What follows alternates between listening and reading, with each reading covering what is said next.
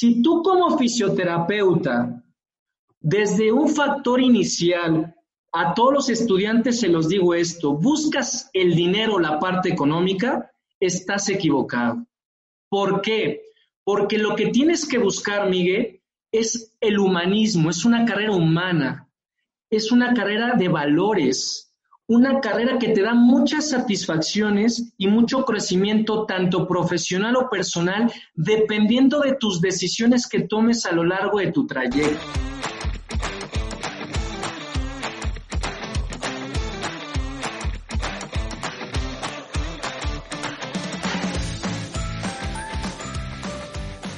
Bienvenidos a Adictos a la Fisioterapia, el podcast que busca compartir ciencia, conocimientos y experiencias de grandes profesionales que revolucionan la fisioterapia. ¿Es rentable ser fisioterapeuta? ¿Es importante priorizar la parte económica? ¿Cómo puedo ser un profesional más rentable? Pues en este episodio te lo voy a decir junto con un gran invitado, Ángel Alvarado. Ángel es un fisioterapeuta mexicano maestro en fisioterapia deportiva y actualmente cursando un doctorado. También es dueño de la clínica terapéutica en Puebla. Anteriormente fue fisioterapeuta en el Club Pachuca y en el Club Lobos Guapo. Quédate para conocer más sobre el tema de hoy. ¿Es rentable ser fisioterapeuta? Yo soy Miguel Ángel Muñoz y esto es Adictos a la Fisioterapia.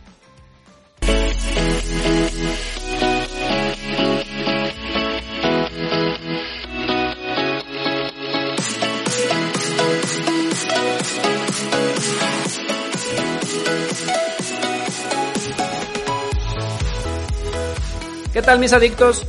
Bienvenidos al episodio número 20 de este podcast. Gracias a todos los que se siguen suscribiendo a la cuenta de Instagram del podcast, que es arroba adictospodcast, y en mi cuenta personal, que es arroba migue-oficio. Gracias a todos los que siguen etiquetándonos, mencionándonos cada vez que escuchan un episodio del podcast.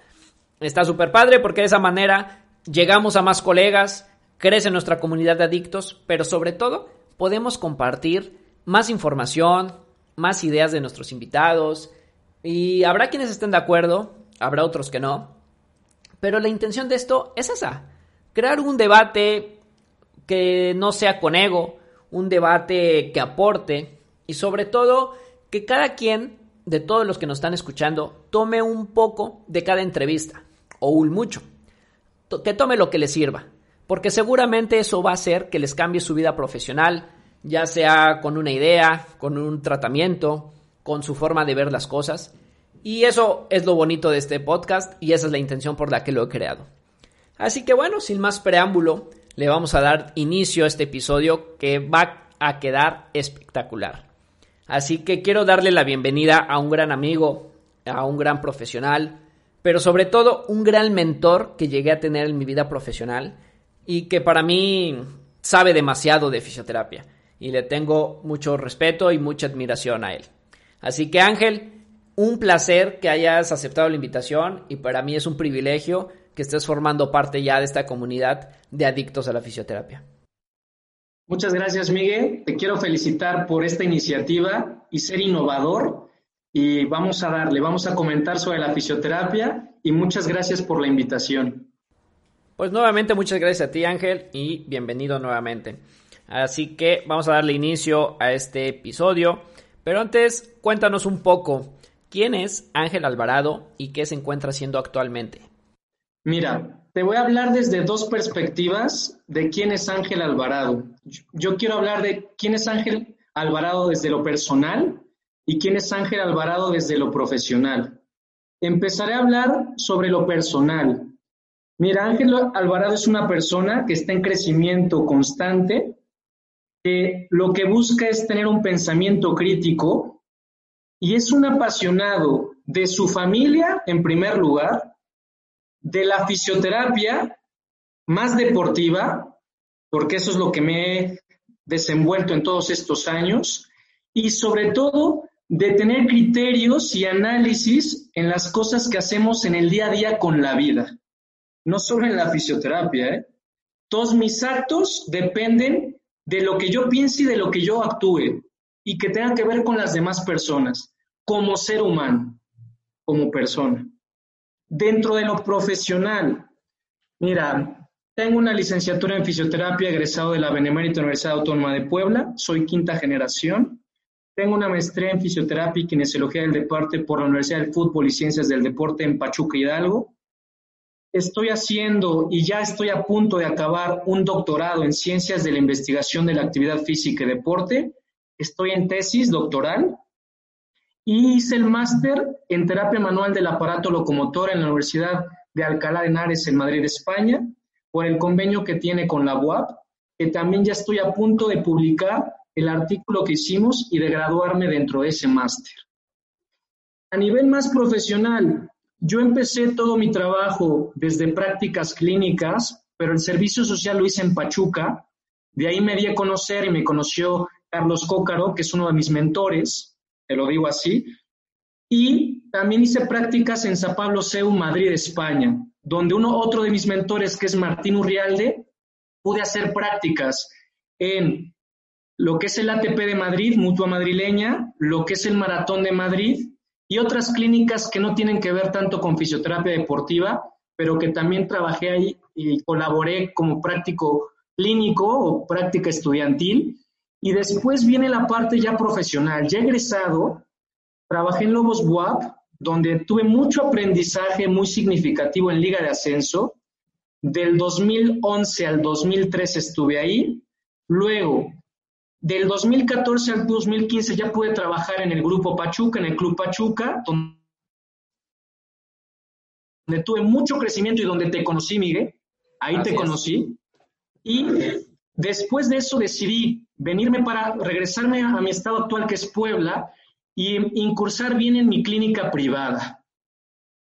También colaboré con el Club Puebla Primera División, te lo digo, también estuve en el Puebla en el 2016, donde no quise seguir trabajando y colaborando por situaciones personales.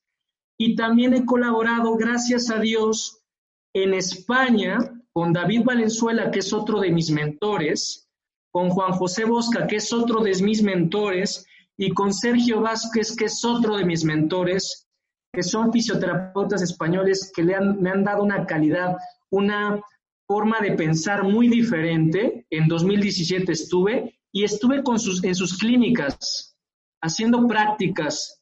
Fíjate, ya como egresado, ya como maestro, que me habló, me abrió totalmente más la perspectiva y cada vez puedo decir que hemos crecido mucho y dando mejor calidad a nuestro trabajo profesional en mi clínica privada, donde trabajo con otros cuatro colegas fisioterapeutas haciendo el trabajo en equipo que es fundamental. De lujo, Ángel. Pues mira, ya para quien no te conozca, quedó más que claro. Ahora creo que nos vas a aportar demasiado en, este episodio. y bueno, eh, pues ya una gran trayectoria, ¿no? En tu corta carrera profesional, porque eres un fisio joven. Y pues bueno, vamos a darle, bueno, antes de empezar con el tema, me gustaría felicitarte por ese doctorado que no sabías, no estaba enterado. Muchas felicidades, Ángel, más que merecido. Y, y, como lo hablábamos, ¿no? Eh, hace un momento, fuera de que comenzáramos a grabar, ¿no? Eres un adicto más a, la fisioterapia. Entonces, pues vamos a darle al, al tema que es el de este episodio, que, es tan rentable ser fisioterapeuta, eh, un tema polémico, pero que yo creo que es importante hablarlo. Entonces, me gustaría que me comentaras, ¿tú crees que hasta el día de hoy y a lo largo de tu vida profesional, qué has notado que ha cambiado en esta rentabilidad de ser fisioterapeuta? Pues mira, eh, la parte de rentabilidad, Miguel, tiene que ver mucho con eh, la gestión del tiempo el tiempo de trabajo que tenga un fisioterapeuta, cuánto tiempo tú le vas a dedicar a ese trabajo profesional que hagas, que muchas veces pensamos que ser fisioterapeuta es estar metido horas y horas, y eso va a depender de la gestión del tiempo y en dónde trabajes. Voy a hablar primero de este factor de rentabilidad del tiempo. A todos los que les gusta la fisioterapia deportiva, tienes que tener en cuenta que eres parte de un club, de un equipo, y que tienes que estar 100% disponible a lo que necesite el equipo. Es decir, mucha gestión propia de uno para el tiempo no va a haber, porque depende si hay un lesionado, tú lo estás, lo estás viviendo, Miguel. Depende si tienes tres, cuatro, cinco lesionados. Y al final, hacer concentraciones, estar metido en el equipo, te lleva horas de trabajo. Por lo tanto, al que le guste la fisioterapia deportiva, trabajar en deporte de élite, trabajar en deporte profesional, es dar totalmente tu tiempo. ¿Queda claro? Y ahí tendrás que gestionar todo el tiempo extra que tengas ¿eh? para tu vida y demás. Cuando tú trabajas ya en una clínica privada, te voy a hablar de mi experiencia, yo soy el gestor de mi tiempo totalmente. Yo hoy en día tengo tiempo para dar clases porque soy docente, tengo tiempo para atender en la clínica, tengo tiempo para estar con mi familia y para hacer también mi mayor hobby, que es hacer ejercicio para la salud. Por lo tanto, yo decido, gracias a que he tenido ya más experiencia y a que he decidido estar en, mi propio trabajo, en mi propia clínica, cómo gestionar mi tiempo. Y se puede, Miguel, parte de organizar y planificar. Desde ese punto, podría ser más rentable el gestionar tu tiempo en la fisioterapia. Desde una empresa u hospital, pues la gestión de tiempo va a depender de muchos factores, Miguel, donde tú sabes que a nivel deportivo, y hablando del deporte porque tú lo conoces bien, la directiva es el primer escalón, que es muy fuerte, la directiva, la dirección técnica y el área de salud o el área médica, donde tienes que tener 100% de disponibilidad. Miguel. Así es, de acuerdo. En un hospital tendrás un horario laboral. En Teletón tendrán un horario laboral pero ese tiempo lo tienes que cumplir. Bien o mal, te contrataron y tienes que cumplirlo. Y el rendimiento tienes que buscar que sea el máximo. Yo desde que gestiono mis tiempos y tengo más tiempo para mí también, la calidad de mi, en mi servicio ha mejorado muchísimo. ¿Por qué? Porque tengo tiempo para despejar mi cabeza, para pensar y vivir otras cosas que no son de fisioterapia, porque no todo en la vida es fisioterapia, Miguel. Así es, de acuerdo contigo en, esa parte, totalmente. Es algo que, nunca se había tocado, fíjate, aquí en el, podcast, ¿no? Siempre hablábamos más de, de fisio, la parte de rentabilidad la habíamos tocado en algún episodio por ahí con, Luis Montoya, pero nunca se hablaba de esto del, del, tiempo, ¿no? Y qué tan importante es, porque estoy totalmente de acuerdo contigo. Y hay que priorizar, ¿no? Y como hay una palabra que me gustó mucho que tú dijiste, que es esa de gestionar saber gestionar el tiempo, así como con las lesiones, ¿no? Saberlas gestionar. Así es. Así es, Miguel. De hecho, te voy a comentar una cosa, los fisioterapeutas deportivos o cualquier fisioterapeuta es un gestor, tal cual, porque tenemos que organizar, planificar, hacer toda una toma de decisiones para dar un buen tratamiento y por lo tanto reevaluar y ver avances y resultados. Somos gestores, todo el del área de la salud tiene que ser un gestor.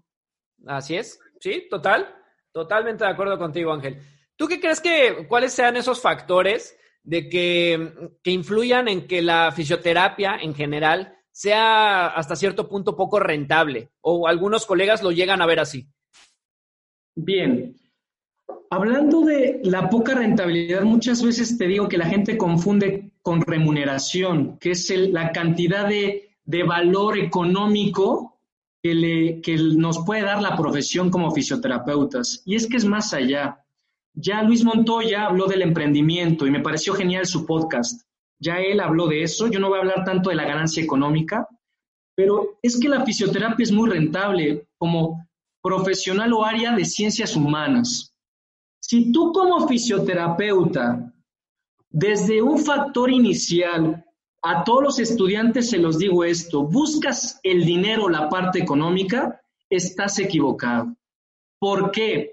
Porque lo que tienes que buscar, Miguel, es el humanismo, es una carrera humana, es una carrera de valores, una carrera que te da muchas satisfacciones y mucho crecimiento, tanto profesional o personal, dependiendo de tus decisiones que tomes a lo largo de tu trayecto.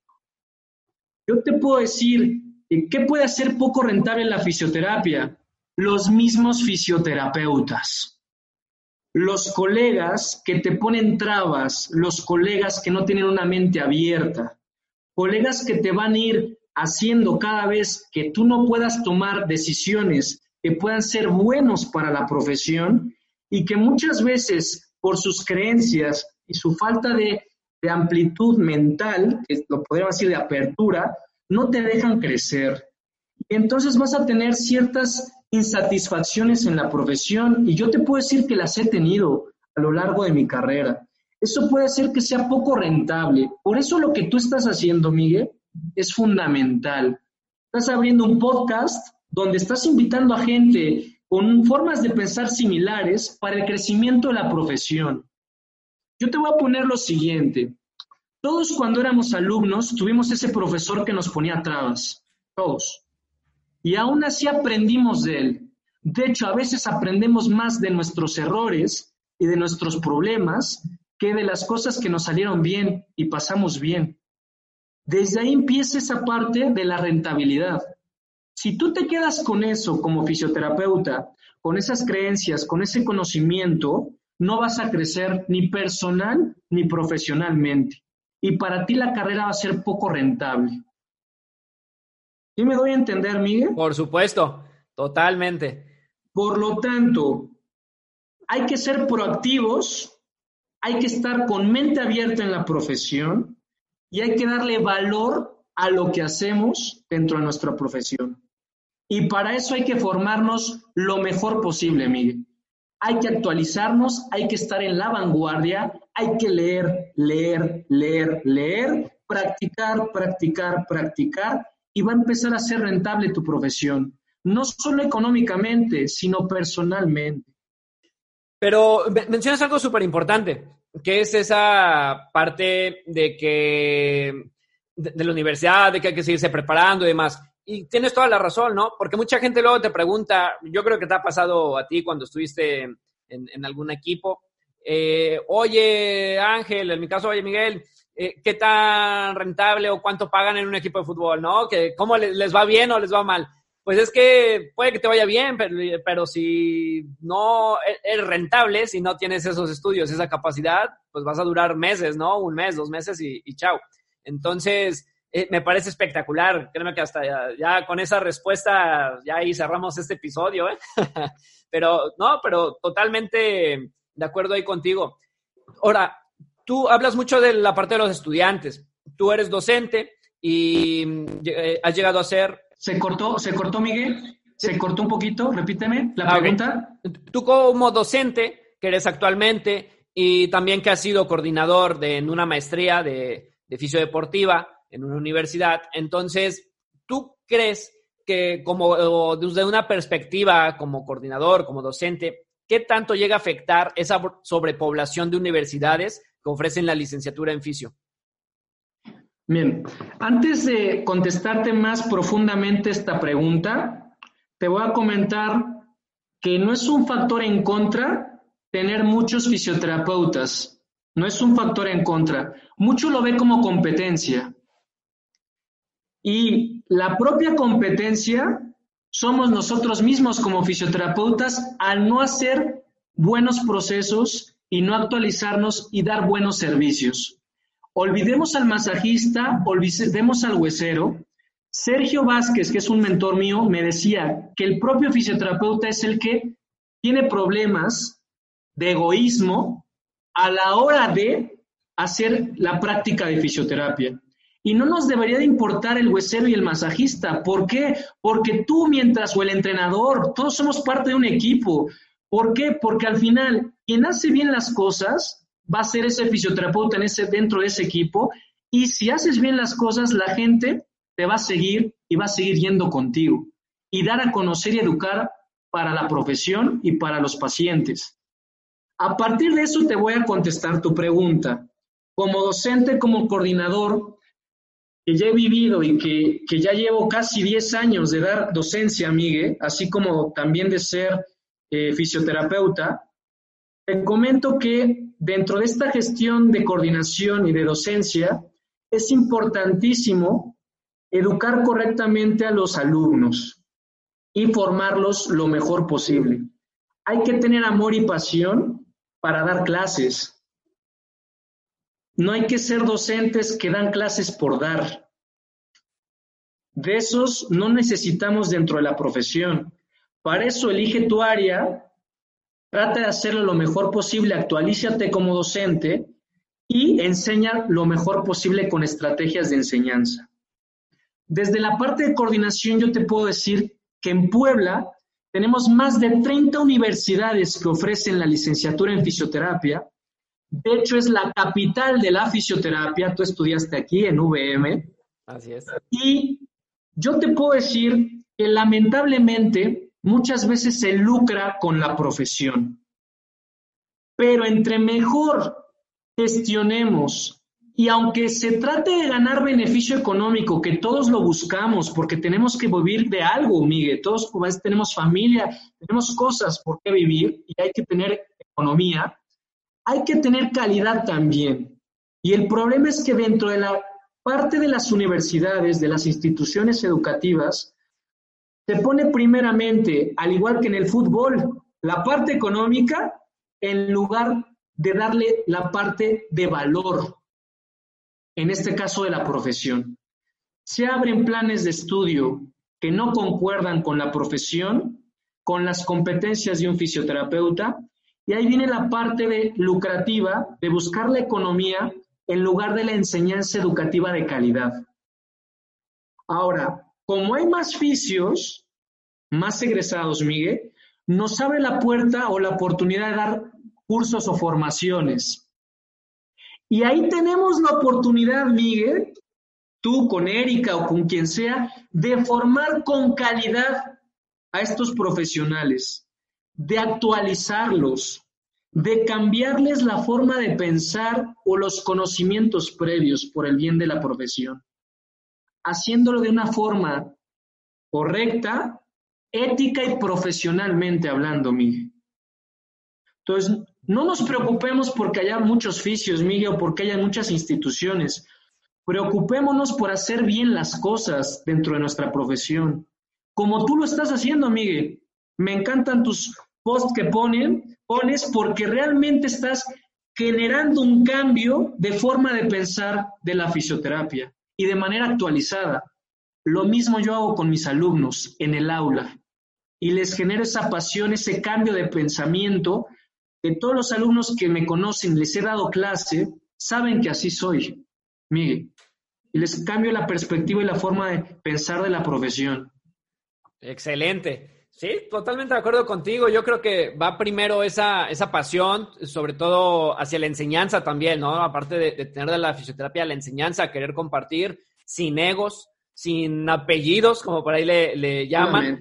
Y antes de entrar a esa parte de, los cursos, que me parece que es otro punto también muy importante, en esta parte como docentes, ¿tú crees que debería realizarse algún tipo de filtro o algún tipo de, pues sí, de, filtros para que en las universidades no cualquiera pueda dar clases, es decir, que no sé, probablemente que tenga mínimo una maestría o probablemente esa misma pasión por enseñar, ¿no? ¿Tú crees que debería ser así? Sí, y ya muchas instituciones de calidad lo hacen, Miguel. Yo te lo digo como coordinador, te voy a contar mi experiencia como coordinador. A mí ya me pedían en maestría gente con doctorado. Y con esta mano, con una mano, son contados los doctores que son fisioterapeutas en México. Muchos estamos en proceso, ¿eh? Ya muchos estamos en proceso como cada vez ha, crecido más la profesión porque ya hay más maestros, como tú, como yo, como muchos otros. Y eso enriquece a la profesión, muchísimo enriquece. Los filtros tienen que estar, pero mira, la calidad pública educativa y, la parte de calidad eh, privada educativa va a depender de, de, muchas situaciones. Mira, yo como coordinador me hubiera gustado hacer un examen de filtro para que entraran a la maestría. Pero esto no se puede porque al final hay valores y ciertas circunstancias de cada institución que hay que dar accesibilidad a la educación. Mire, lo que no se vale y lo que creo que es importante, y aquí sí quiero retomar un punto, es que tú como profesional tienes la libertad de elegir donde te quieras formar, pero fórmate y Respeta siempre esa institución que te está formando, Miguel. Sea la que sea. porque eso habla bien de ti como persona. Y no lucres con eso. Es decir, hay vicios que no han acabado el posgrado y se, se andan poniendo ciertas situaciones que no y andan lucrando con la profesión. Eso no se vale, Miguel. Eso es muy antiético, un poco profesional. Hoy conozco gente que lo ha hecho así y claro que ha crecido, claro que ha tenido satisfacciones, pero el fin no justifica los medios, Miguel.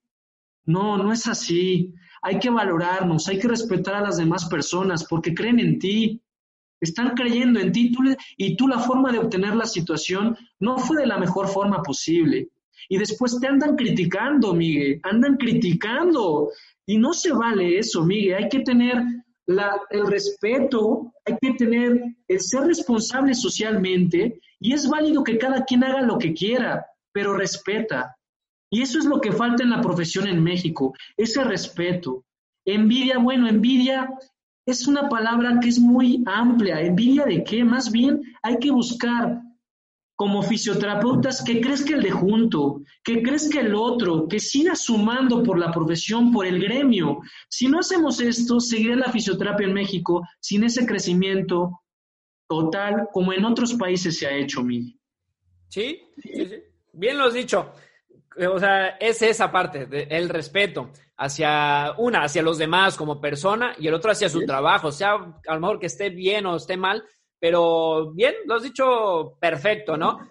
Y, y, eso, hay mucha gente, como bien lo mencionas, que se cuelga medallas que no les corresponden y que está bien, o sea, es válido también, que crezcan y demás, pero después se dedican a enseñar y bueno, ahí es el otro lado, ¿no? Que los que nos encargamos de, cambiar ese chip, bueno, hay otros que también cambian el chip, pero de otra forma no tan positiva o no tan relevante como lo queremos hacer nosotros, ¿no? Pero bueno, es parte de ello, creo que en todos lados sucede, pero sí, yo creo que tú lo has vivido al tener tantos colegas y amigos extranjeros, al igual que yo, o sea, lo platicas con ellos y es de que te dicen, nunca había visto en un país que, que exista tanto ego, tanta falta de respeto entre colegas, ¿no? Entonces, eso que mencionas se me hace muy, muy importante. Otro punto que también vamos a, a ir tocando antes de que se nos pase el tiempo es este, ¿no? Que decías que no hay tanto problema, que haya muchas escuelas, que haya muchos oficios. Pero también esto hace que existan pocos lugares donde uno pueda trabajar. Por lo tanto, llega esa sobrepoblación de clínicas y consultorios de fisio. A mí me llegó a pasar en su momento, antes de estar en el equipo, hace cinco años, en Puebla se me ocurrió hacer ahí mi estudio de mercado.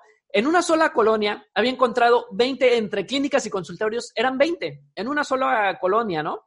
Entonces se me hacía algo increíble. Yo creo que ahora es el doble o hasta el triple. Entonces, tú eh, tienes una clínica privada en Puebla, en una ciudad donde existen demasiados oficios, donde van muchos foráneos y, les gusta la ciudad y se quedan. Por lo tanto, hay una sobrepoblación ya de clínicas y consultorios. ¿Qué tanto llega a afectar esto para que sea rentable la fisioterapia? Muy bien, Miguel, me encantó esta pregunta. Yo también me lo hubiera hecho, créemelo. Mira, eh, para todos hay. Y yo estoy en la capital de la fisioterapia, como te dije, donde hay más clínicas, instituciones y tengo trabajo. Y lleno. Y con calidad gestiono mis pacientes. Yo no sé si lleno o no, Miguel, pero soy feliz con lo que hago. Me siento tranquilo. Mi familia tiene lo que necesita para vivir, para estar. Y es que para todos hay. Y fíjate, yo te voy a decir una cosa, yo he mandado a pacientes a otras clínicas con colegas, porque si yo no puedo ser competente con ese paciente, lo ético es mandarlo con otro colega. Y para todos hay, Miguel. Eso es, ¿qué pasa aquí, Miguel? Lo que tiene que aprender todo fisioterapeuta o todo ser humano, que el principal potencial que tenemos es nuestro cerebro, nuestra cabeza. Como tú lo estás haciendo, estás emprendiendo, estás innovando. A pesar de que tenemos muchas clínicas, en nuestro equipo de trabajo estamos emprendiendo, estamos innovando. Y aunque haya muchas clínicas, mira, mi clínica ya se ha vinculado con escuelas, hemos hecho talleres, hemos hecho educación a, a lo que son docentes como alumnos, nos hemos metido hasta el Conservatorio de Puebla a enseñar y educar parte de la fisioterapia en músicos y ya tengo la vinculación con una escuela de fútbol, que es lo que más me gusta hacer en la Noria Fútbol Club, donde me abría unas puertas porque también he ido construyendo y formando toda esta situación para ir creciendo. Es decir, nuestro mayor potencial está aquí, Miguel, en la cabeza. No, no hay que cerrarnos a que si no tengo una clínica, si no tengo un espacio con toda la tecnología, no puedo trabajar. Mira, Miguel, yo en la Noria, con dos camillas, un área verde, un TENS de los que tienen todos los alumnos, te lo digo, ¿eh? un TENS portátil, con un ultrasonido portátil que casi no los utilizo, con mi cabeza, con mis conocimientos y utilizando lo mejor que tenemos que es el razonamiento clínico, el pensamiento crítico, hago mucho, mucho por ese tipo de pacientes deportivos y doy resultados y trato de ser efectivo. No necesitas más que eso para trabajar en fisioterapia o en muchas profesiones, ¿eh? Nuestra mayor capacidad es la mental. Yo diría que nuestro mejor instrumento no son las manos, esa es la ejecutiva, sino esta parte cerebral. Yo trabajo desde hace muchos años, desde el 2016, con todo lo de neurociencias, que ya vi que tienes un podcast, ya lo escuché, pero no te quise hablar de ese tema porque me pareció muy bien lo que trabajaron ese día. Es un tema que también podría abarcarlo. Yo doy un enfoque neurofuncional, así lo digo yo, yo, mi enfoque es neurofuncional con mis pacientes y cada vez doy más resultados. Entonces, nuestra capacidad está en la parte mental. invirtamos más, Miguel, en esa parte como fisioterapeutas. Claro, totalmente de acuerdo contigo, Ángel. Y es que también muchas personas creen que necesitas muchas cosas para poder trabajar y no es así. O sea, necesitas ejercicio terapéutico, tu razonamiento clínico y bueno, bien, lo has dejado más claro. También me gustaría preguntarte, ¿tú qué piensas acerca de esas clínicas que ofrecen masajes al por mayor, que ofrecen sesiones 2 por 1 sesiones de 100 pesos mexicanos y cosas así que yo no las veo bien. ¿Tú qué piensas acerca de esto? ¿Crees que todo esto está afectando a nuestro gremio? Todo parte de la formación, Miguel. Todo parte de la formación que tengas y esto es la realidad. Si tienes buenos formadores, buenos divulgadores, buenos docentes, tu atención será mejor, te lo digo así. Mira, yo vengo de una enseñanza tradicionalista, soy de las primeras generaciones de la UAP y no por eso me quedé con eso. Yo sigo creciendo todos los días. ¿Yo qué opino de todos estos fisioterapeutas que hacen eso? Mira, hay que tener sentido humano sin perder calidad. Y la calidad, la única forma de tener calidad es teniendo buen conocimiento, fisioterapia basada en la evidencia, experiencia clínica y entrenamiento. ¿Qué pasa con estos fisios que tratan de dar bajos precios y que utilizan solo técnicas y no utilizan todo este pensamiento? Claro que le están dando a la profesión, pero es por eso que gente como tú, como yo, tenemos que formar y educar a nuestros propios fisioterapeutas. Y es que ellos hacen lo que conocen, ellos hacen lo que aprendieron. Esa es. Sí, Por lo tanto, yo que trabajo en la docencia, en la formación de educación continua, tú tienes que seguir inculcándoles esa semillita en la cabeza. Mientras más los hagas, ellos poco a poco van a llegar a generar ese cambio, porque tarde o temprano lo tienen que ver. Si no se estancan, y van a empezar, aunque den bajos costos, a tener menos clientes. Y entonces remuneradamente ya no les va a dar. ¿Por qué? Porque va a haber otro oficio competente, no fundamos con competitivo, no competente, que sí le va a solucionar el problema, sobre todo problemas que son más complejos, y que entonces se va a ganar la confianza de ese paciente, y entonces ya lo vas a tener y ese te va a difundir con otros, como así ha sido conmigo y con mi clínica. Y vas ganando. Y hay que dar calidad. Hablando de esto, Miguel, te quiero decir los tres pilares de un fisioterapeuta para dar calidad. Educación al paciente, ejercicio terapéutico y la tercera, terapia manual. Sin duda, sin duda. Todo lo demás puede ser coadyuvante y puede apoyar, pero no debería de ser tu primera herramienta de trabajo. Por supuesto. Porque creamos falsas expectativas y creencias y a veces generamos nocebos o placebos mal fundamentados y sin evidencia clínica que lo fundamente como tal. Así es, Ángel. Sí, totalmente de acuerdo con esos pilares. Yo creo que no necesitas más. Eh, y bueno, pero que no todos lo, lo, aplican o hay veces que algunos tampoco están de acuerdo, ¿no? Y bueno, es válido también y uh, será respetable.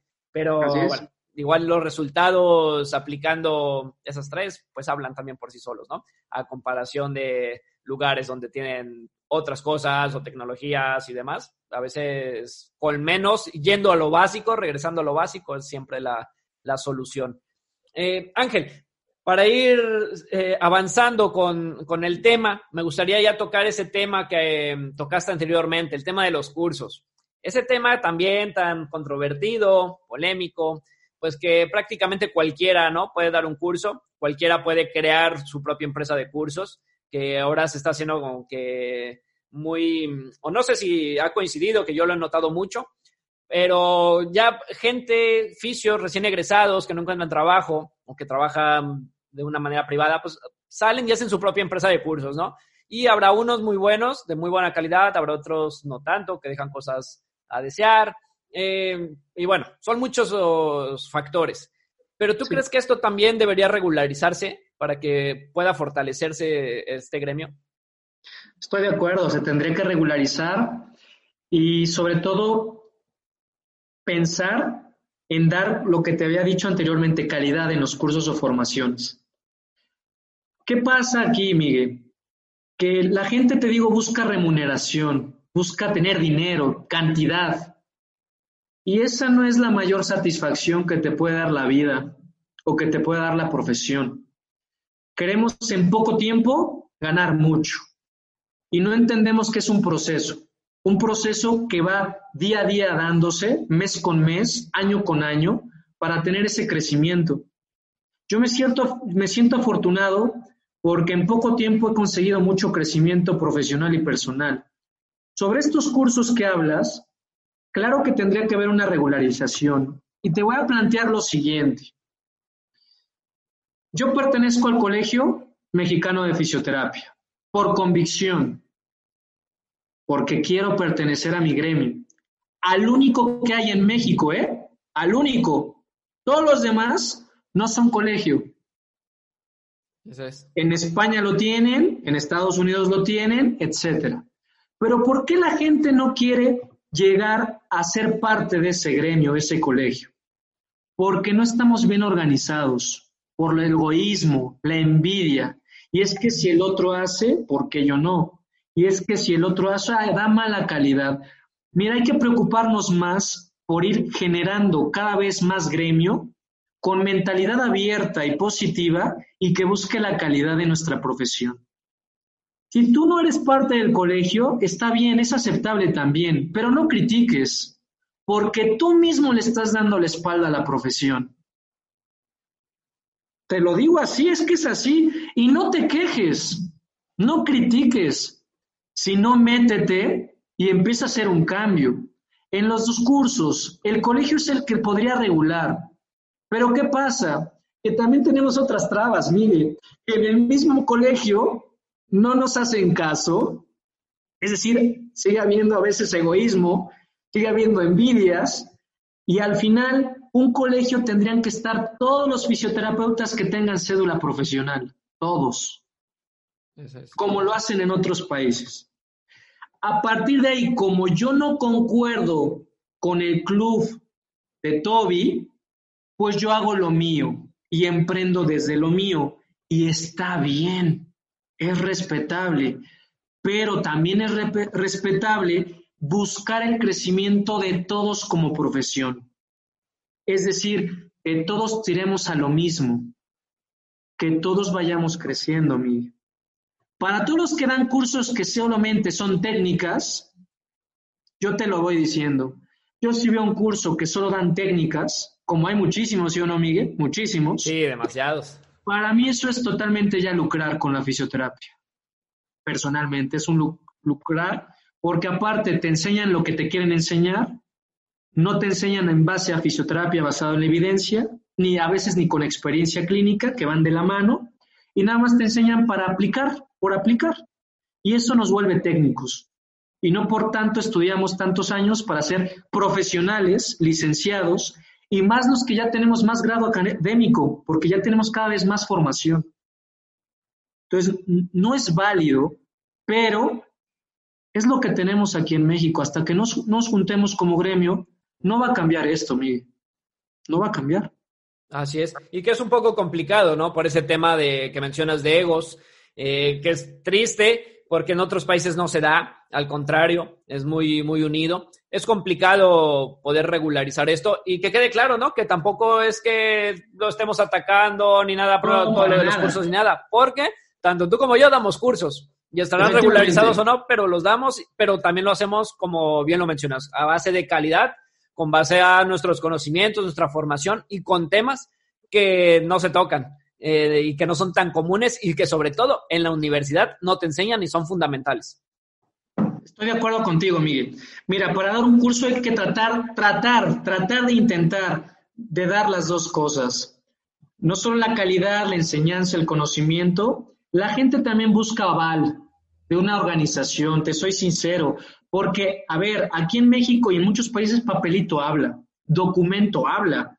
Por lo tanto, lo ideal sería tener estas dos. ¿Sí me entiendes?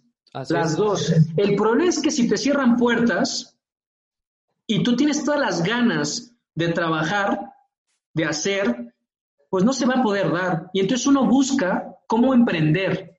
Pero si buscas cómo emprender, tendrías que buscar también esa parte organizacional. Me tratarías, yo te doy ese consejo, buscar esa parte organizacional porque el fisio y en general en área de la salud necesitamos el aval, porque eso nos da mayor tranquilidad, Miguel, de decir, bueno, al menos tiene un aval de una universidad, que así puede ser, una universidad, alguna, alguna empresa de educación que ya tenga ciertos avales, como yo lo estoy haciendo ahorita, por ejemplo, o lo mejor que sería el colegio. Qué mejor que el colegio lo avale, Miguel. Pero el problema es que si te cierran puertas, ¿Cómo lo vas a hacer tú como fisioterapeuta? ¿Sí me entiendes? Entonces es un círculo vicioso. Yo lo he intentado, yo sigo diciéndole a mis alumnos que traten, sobre todo los de posgrado, porque ya están en otro nivel. Lamentablemente no fuiste alumno mío, Miguel, pero yo te puedo decir que les inculco esto por el bien de la profesión. Porque si no, mira, España, de pasar a diplomatura al hacer grado, tardó más tiempo que nosotros y ellos se han conjuntado mucho mejor en menos tiempo que nosotros. Es decir, nosotros, desde el 2001 que se abre antes, un poquito antes la licenciatura, hasta la fecha no nos podemos conjuntar, Miguel. Es una pena, es, es triste ver esta situación como colegas. Y nos seguimos dando a la nuca para que no crezca el otro. Y no debería de ser así todos podemos crecer. Y si lo hacemos con los dos pilares que te dije en los cursos, qué mejor. Qué mejor, Miguel. Sí, sí, de acuerdo contigo, pero como lo hemos mencionado, ¿no? Ese tema de egos, yo creo que hasta esa parte cultural de como mexicanos, ¿no? También, desgraciadamente, no todos piensan así. Entonces, bueno, es una parte eh, complicada. Ya para ir cerrando, Ángel, me encantó que hayas tocado este tema, el tema de los avales. Porque yo creo que te ha pasado lo mismo a ti que, a mí, ¿no? Cuando empiezas a, dar las transformaciones, nosotros las hacemos sin avales, pero mucha gente te pregunta, oye, ¿quién lo avala? No, pues nadie, mira, no es para no lucrar, tal cosa, no manejarnos con una empresa. y, y al final es de que, ah, no, entonces no me importa. Si no tengo un aval, no me importa. Y a veces ese tema de los avales es importante porque hay que saber distinguirlos también. Tú mencionas una universidad, una empresa reconocida o bien del colegio. Pero luego es, te lo venden como una bala internacional. Ok, está bien. ¿Pero de quién? De la, una clínica y ves si es una clínica, ¿no? Y esa clínica, el dueño de la clínica es el ponente. Entonces, ¿de qué te va a servir esa bala? Ahora, la pregunta que yo te quiero hacer, tú como docente, ahora en tu clínica privada, para contratar a alguien, ¿te fijarías en sus grados o en su cantidad de certificaciones, cursos y avales? ¿O te enfocas más en qué tanto te puede llegar a resolver un problema? Miguel, buena pregunta. Yo me concentro en que sea buena persona, buen ser humano. Total. ¿El conocimiento lo puede obtener? El conocimiento lo puede obtener. Todo lo que quieras de cursos los puede tomar y a base de experiencia lo va a ir desarrollando, pero si yo no confío en esa persona, si no veo su calidad humana como persona, para mí ese oficio no puede trabajar conmigo. De lujo, qué buena respuesta, ¿eh? No lo digo yo. Mira, Miguel, he platicado con un montón de colegas y opinan lo mismo. Hay colegas que tienen ya empresas con hasta recursos humanos, ¿eh? Un sistema administrativo de primer nivel. Y ha entrado gente con un perfil que tiene todo. Que formación en osteopatía, que formación en hipopresivos, que fisioterapia invasiva. Empiezan a trabajar, ven la falta de calidez humana y vas para afuera. El problema es que, mira, te decía que el papelito es importante, el documento es importante porque es una forma un poco poquito más objetiva de saber cómo está formado y con quién se ha formado. Pero nadie se fija quiénes fueron los docentes. Nadie se fija cómo es esa persona. Nadie se fija también qué habilidades tiene a nivel conductual cognitivo, no solo manual o, o pericias de habilidades de conocimiento. Y a mí me interesa más eso como ser humano una persona que tenga confianza, que yo pueda darle la libertad de trabajar y que se deje desarrollar, que, y que tenga actitud sobre todo, a que sepa todas las técnicas, sepa todos los libros de fisioterapia, todos los artículos y no tenga eso. Y sea prepotente, que no se gane la confianza del paciente, que no genere educación en el paciente, ¿sí me entiendes? Porque aparte esto está evidenciado científicamente. Así es. Sí, sí, sí. De acuerdo contigo en esa parte también. Yo creo que bien lo, has mencionado, es que es eso. Ser, y, yo siempre lo he dicho, ¿no? Hay que siempre ser antes de todo lo demás. priorizar el ser. Y estoy totalmente de acuerdo contigo en esa, en esa parte. Ya para ir finalizando, Ángel, como una última pregunta respecto al tema, porque todavía nos quedan ahí algunas que siempre les hago a todos los invitados, que tú ya lo sabes. Eh, ¿Cómo podemos cambiar, tú como docente, qué haces para educar a los estudiantes, educar a lo mejor a la gente que trabaja contigo, cambiarles ese chip para una fisioterapia más activa, menos pasiva? Y porque obviamente esto también va a hacer que seas más rentable como oficio. Estoy de acuerdo contigo. Bueno, lo que te voy a contar es algo muy propio, trabajado a base de años de trabajo, te lo digo. Primero, el alumno se tiene que autoconocer tener autoconocimiento, sobre todo en licenciatura. Yo doy grado licenciatura. ¿Y qué les hago? Un examen de inteligencias múltiples, primero. Ve lo que hago, ¿eh? Que se conozcan. Muchos de ellos no saben qué tipos de inteligencias tienen y ya entraron a la carrera. Me he topado con gente que sabe lógico, matemáticas, nivel excelente, y yo digo, ¿qué haces aquí? Porque tu principal crecimiento y habilidad Mm, está un poco equivocada. Pero bueno, pueden, siguen dando mis clases y al final los voy formando. No les digo que, no deben de, hacer fisioterapia. Al final, eso te puede ayudar en otras cosas dentro de la profesión. Al final tenemos muchos dominios o áreas de trabajo como fisioterapeutas, ¿no? Pero lo primero es eso, el autoconocimiento. ¿Cómo te conoces tú? ¿Cuáles son tus, tus virtudes y tus defectos? Primero.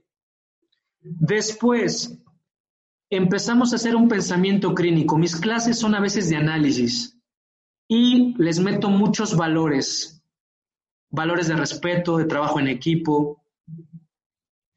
¿Cómo lo hago esto? Con la interacción, con la dinámica, que ahorita en línea se ha complicado un poco, pero es que tienes que meterle esos valores que son parte del humanismo en la profesión. Si tú no eres paciente, no eres respetuoso, ¿cómo vas a tratar a un paciente que no se adhiere, que no, que no, tiene, que no tiene adherencia al tratamiento y que no, no hace las cosas, que te, complica o te habla mal y tú ya le puedes contestar mal? Porque así ha habido alumnos que, que no tienen ese control emociones sobre todo, toda la parte psicométrica es fundamental. Y bueno, yo la voy formando porque a veces pongo retos dentro de las clases, les hago hacer introspecciones y a veces les hablo menos de la materia y más sobre ese sentido, dependiendo el día a día y cómo lo vea cada grupo. ¿Qué más inculco? Predicar con el ejemplo, Miguel. Doy fisiología del ejercicio y los hago que sean activos. Es decir, les meto el chip de que tienen que moverse y hacer ejercicio físico.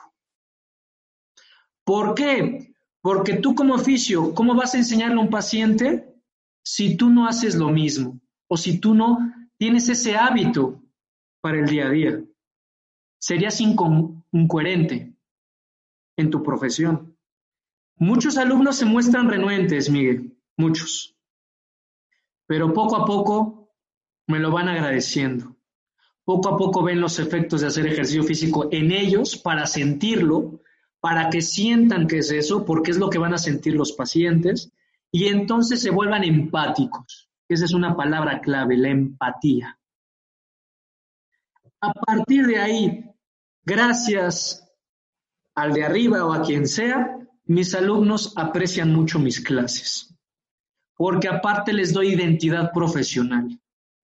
Los que no lo obtienen en mis clases, déjame decirte que se salen muchos de ellos de la carrera. Y qué bueno. ¿Por qué? Porque no se engañan, no están perdiendo su tiempo y porque yo sé que en un futuro no van a tener esa sensibilidad para ser profesional de fisioterapia. Y también ellos me lo agradecen, Miguel.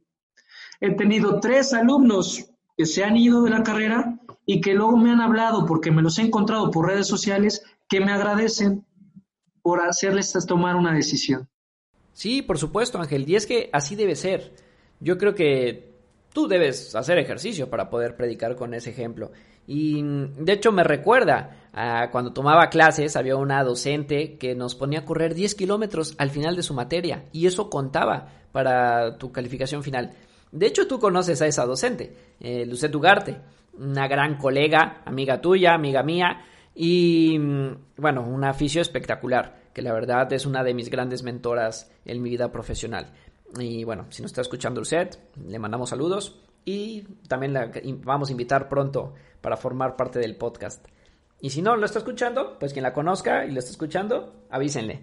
Eh, y bueno, retomando el tema, Ángel, pues ya vamos llegando al final del, del episodio y me gustaría que nos dejaras tres consejos que tú les darías a nuestra comunidad de adictos a la fisioterapia. Primer consejo, hacerte el hábito de lectura, leer. Primer consejo, un fisio que no lee no puede actualizarse y no puede estar en, en el top o en la calidad en el servicio a tus pacientes. Lectura. Dos, tener mente abierta, tanto estudiante como egresado, porque la fisioterapia y todas las ciencias son cambiantes. Y de hecho, en este segundo consejo ya tengo algo preparado, Miguel. Te voy a leer algo que quiero que todos lo escuchen como fisioterapeutas. Es unas palabras de unos autores que para mí en este año justo con todo lo de la pandemia me han venido súper bien para entender. El segundo consejo. Lo de la mente abierta es lo siguiente, vean. Aprender a desaprender es dejar de hacer lo mismo de la misma manera. Es decir, encontrar o descubrir que, si que sí existen otros caminos que permiten llegar al mismo lugar, dejando las limitaciones comúnmente que tenemos por otras que no hemos experimentado. En época de crisis, el concepto de desaprender significa reconocer que todo lo que se ha hecho no ha dado el resultado esperado y que es momento de dejar todas las creencias establecidas y los conocimientos pasados de moda para promover diferencias y cambios. Es iniciar una nueva mentalidad, recopilar otra información, basarnos en experiencias y aprendizaje significativo y reaprender es actualizarse. ¿Para qué? Para recodificar y reintegrar conexiones mentales, cognitivas y empezar a innovar y dar más resultados en lo que hacemos. Por lo tanto, mente abierta, segundo consejo, aprender a desaprender y volver a reaprender. Tercer consejo, Miguel, práctica. Práctica, práctica, entrenamiento, práctica, práctica. ¿Quieres ser un buen terapeuta manual? Tienes que practicar. Tienes que, ¿Quieres ser un buen fisioterapeuta en ejercicio terapéutico, tienes que estudiar, practicar, hacer ejercicios tú también, porque tú los vas a enseñar muchas veces y entrenar, entrenar, entrenar. Nadie nació con patrones motores eficientes, sino los han entrenado. ¿Sí o no? Hay que repetir, entrenar. Sin duda. Yo creo que eso es lo, lo primordial, ¿no? Entre más practiques, más leas, más hagas repetición de, ese hábito, más se va a establecer, ¿no? Más fácil va a ser eh, después solucionar algún problema. Me parecen espectaculares esos tres consejos. Yo creo que han sido de los tres mejores que nos han dejado cuando les he hecho esta pregunta a algunos invitados. La siguiente pregunta que me gustaría hacerte, que esta me gustaría conocerla, es menciónanos tres autores así favoritos tuyos que digas, estos no son mi top, ¿no? No los dejo de leer. ¿Y por qué? Es una pregunta muy compleja, Miguel, porque son varios. Yo que leo mucho, son muchos los autores que te podría decir, pero dentro de mis tres pilares, te tengo que decir de mis tres pilares, la educación, Mosley y Butler. Ellos dos entrarían ahí. Toda la educación de neurociencias del dolor. ¿ok? Lori May y Butler. Primero, o sea, a ellos son, son impresionantes, han revolucionado y para mí son impresionantes. En cuanto a ejercicio terapéutico o ejercicio, no puedo dejar atrás a Chicharro. Chicharro es básico, es fundamental, Chicharro. Y ojo que no es fisio, ¿eh? No es fisio. sí, sí. Fundamental porque ha investigado mucho toda esta parte de ejercicio y lo sigue haciendo y, bueno, ¿quién, ¿qué fisioterapeuta no ha tenido fisiología del ejercicio con este libro? Yo creo que es una Biblia del ejercicio, es fundamental. Sin duda.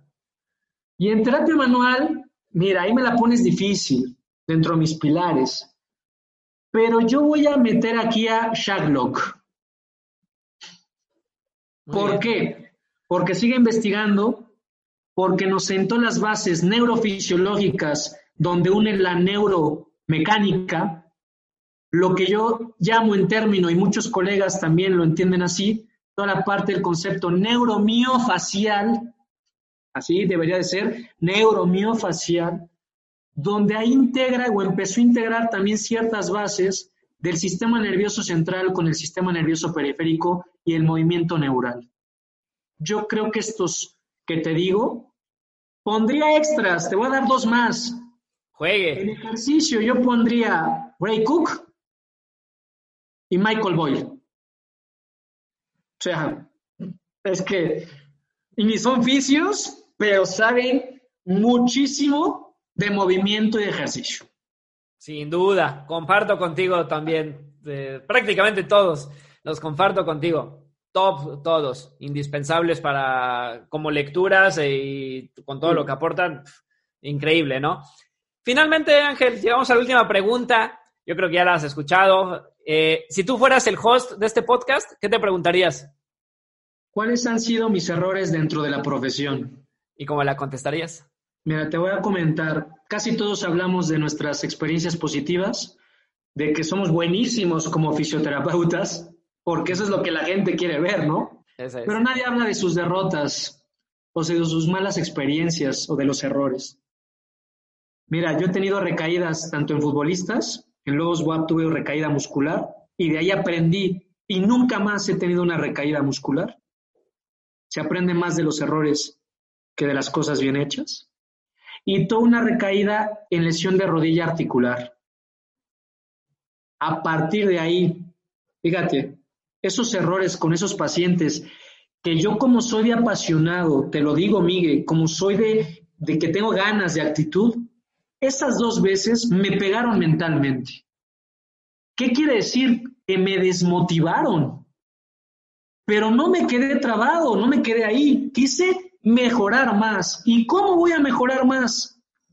Leyendo, actualizándome, teniendo criterios diagnósticos, criterios clínicos para hacer mejor mi trabajo. Entonces, generalmente hablamos de nuestras virtudes y no de nuestros errores. De ahí, yo te puedo decir la frase de Michael Jordan, que es de mis preferidas, he tenido tantos errores en la vida que por eso he conseguido el éxito. Es que no hay más. Es, así, y nadie ve eso, y como dices, nadie lo platica, pero tampoco nadie lo ve. La gente piensa que te va bien y que no te equivocas, pero no, no es así. Al contrario, yo creo que son las personas que más se han equivocado, ¿no? Y como bien lo, has mencionado, es aprendizaje, todo es aprendizaje. más que verlo como un fracaso, yo prefiero verlo como un aprendizaje, ya sea de vida, ya sea profesional, yo creo que hay que verlo así. Me parece espectacular esta. Pues Ángel, menciónanos ya por último dónde te pueden encontrar en redes sociales por si alguien te quiere contactar, preguntar alguna duda que tengan o atacar por algo que dijiste ahora en el podcast. Ah, es cierto. Espero que no ataquen y que si no sean críticas constructivas, siempre para el bien de todos y con cierta positivismo, actitud positiva. Ya tenemos mucha actitud negativa, ya tenemos mucho. Eh, me pueden encontrar, Miguel, en lo que es Ángel Alvarado, así tal cual, en Facebook, o también eh, Clínica Terapéutica, Fisioterapia Avanzada en Facebook, que es la página de mi clínica. Nosotros damos mucho material en redes sociales de valor en la clínica, de valor, eh, siempre con cosas positivas y siempre buscando el bien de, de los pacientes, sobre todo porque es más hacia los pacientes, pero también hacia el gremio. Ahí me pueden encontrar, sobre todo en redes sociales o en Instagram, como LFT Ángel, donde ahí también llego a, publicar ciertas cosas. No soy mucho tampoco de redes sociales, Miguel, yo te soy sincero, zapatera su zapato y, tengo un equipo de trabajo que mete todo lo de redes sociales a nivel de la clínica. Yo personalmente a veces subo en Facebook y en Instagram y de vez en cuando, no lo hago tan seguido porque mi tiempo, mi gestión de tiempo es complicado por familia, por trabajo, por hobbies, y pues bueno, así, Miguel. Perfecto, Ángel.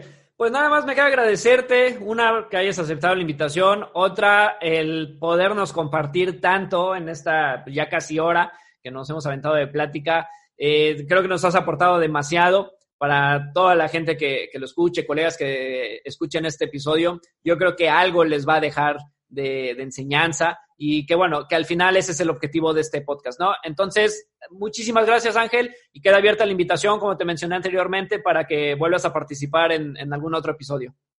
Gracias, Miguel, encantado.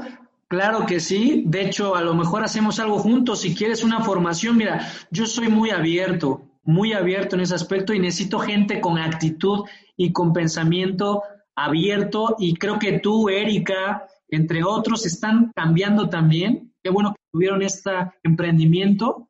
Y excelente, Miguel, yo encantado, ¿eh? encantado siempre por la profesión y mejorar la calidad de todos los colegas fisioterapeutas de México. Seguro que sí, Ángel. No se diga más. Ya quedó aquí grabado y en exclusiva para la comunidad de adictos que vamos a hacer una formación pronto, ¿eh? Igual en lo que se va restableciendo todo esto a la normalidad, pero lo tendremos que planear y seguro nos va a quedar espectacular porque creo que tienes demasiado por aportar. Así que nuevamente, muchas gracias Ángel, te mando un abrazo. Adictos, muchísimas gracias por haberse quedado hasta el final de este episodio. Ya saben que es un privilegio para mí tener esta gran comunidad que cada vez sigue creciendo. No olviden seguir recomendando el podcast, recomienden los episodios, compártanlo en sus redes sociales cada vez que escuchen un episodio, etiqueten el podcast, etiquétenme a mí, para que así podamos seguir creciendo en esta comunidad que solo busca compartir información, hacer crecer nuestro gremio y fortalecerlo. Recuerden que pueden contactarme en mis redes sociales como arroba migue-oficio y la cuenta del podcast como arroba adictospodcast. Ya saben que siempre trato de contestar lo más rápido que pueda, contestarles a todos sus preguntas, dudas o simplemente compartir algún tema relacionado en la fisioterapia. Y a los que no les luego les contesto algo es porque a veces se me olvida, así que vuelvan a escribir. Seguramente eh, ya la segunda vez les contestaré. Muchas gracias a todos y nos escuchamos el próximo viernes de Adictos a la Fisioterapia.